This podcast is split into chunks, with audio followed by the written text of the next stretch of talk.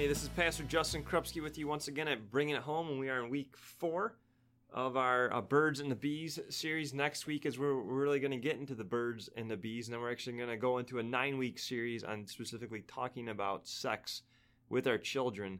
Uh, but within this first five week series, you know, if you've been with us, I've been reading the letter that I wrote uh, to my kids. At some point, I will give that to them when they are ready to date with the hope that this is going to pass wisdom unto them and also help facilitate a conversation that hopefully we'll be having with our children as they date uh, with the hope that they're going to have a great marriage someday. And so the first couple weeks we went through a couple different key factors.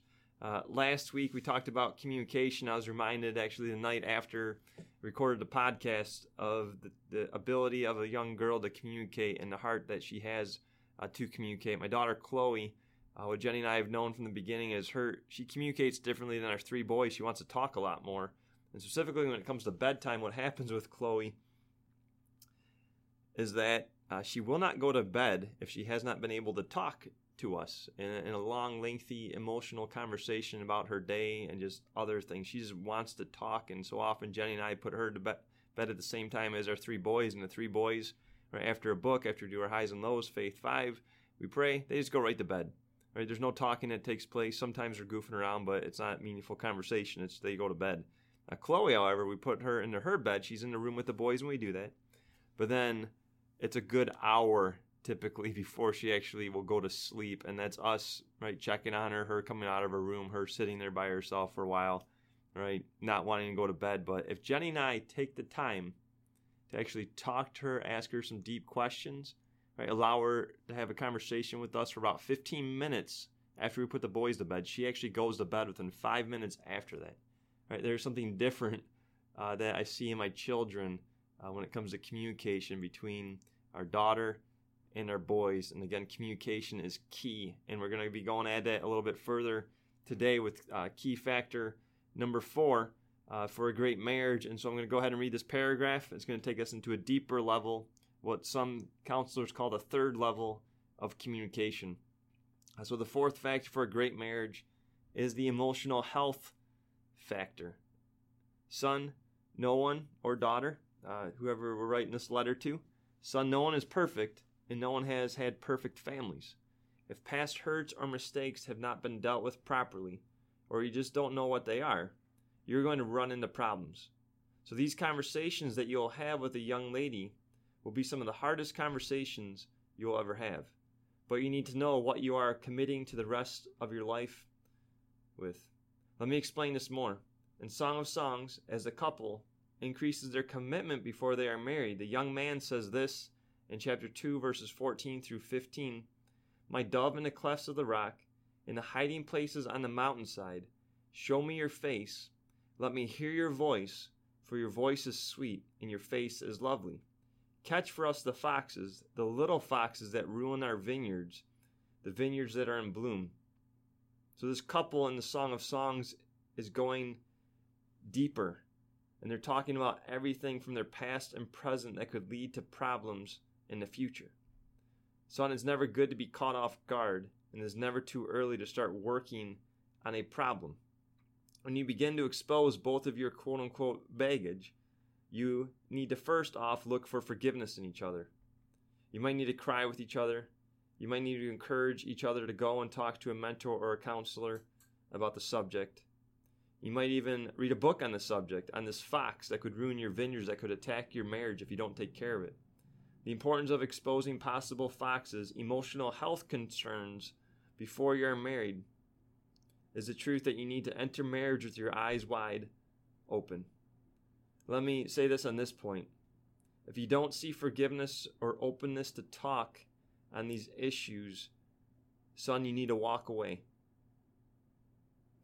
So that's the fourth paragraph in this letter that I'm planning on giving to my children. Um, the inspiration, again, by the book of Proverbs and just the Bible itself, that God has written us a letter, that parents wrote letters that are recorded in the scripture, pass on wisdom to their children so that they make good choices, wise choices. And I know all of us who are part of this podcast, right? We want the best for our children, our grandchildren.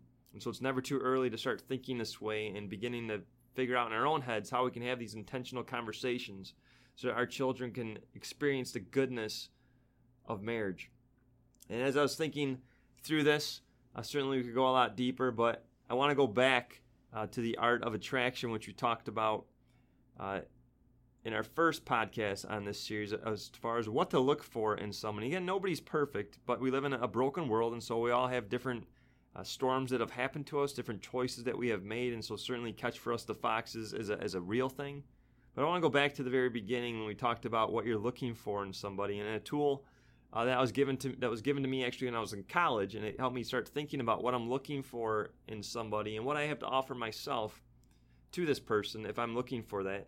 It was just a simple thing where you teach children, right, if they're ready to date, get them to write a list. Get them to write a list. Five qualities, five characteristics, five truths that you want to see in a person that you are going to date with the hopes that you will marry someday. And parents, I would encourage you to, to do this with your children. When they're ready to date, when you're giving them permission to date, make them write that down. What are these qualities that they're looking for in somebody? And then uh, also at the same time, would be to write down, if you're writing down what you want in somebody, write down the things that you have to offer somebody. And again, that goes back to the very beginning, but it pertains to certainly this fourth factor. Right? What is it that we are looking for in this person? And I would hope, right, that that forgiving heart and that the heart that will go deep with someone else is part of that. It might sound too deep, too mature, but those those of us who are married, Right? We know we got to be able to communicate and not just about level one and level two things in life, but really go deep into those uh, hurts, right? Pains, right? Regrets, and really be able to talk about those in a healthy way. so, parents, I'm looking forward to next week with you. I think that's probably where you thought we were going to be going from the beginning, but next week we, we will be there. And I hope that you continue to, to bring God's word home with you as He has called you as a parent, right? To lead your children into this relationship with Jesus and into His Word so that they can be the people that God has created them to be. In Jesus' name, I say these things and I pray these things. Amen.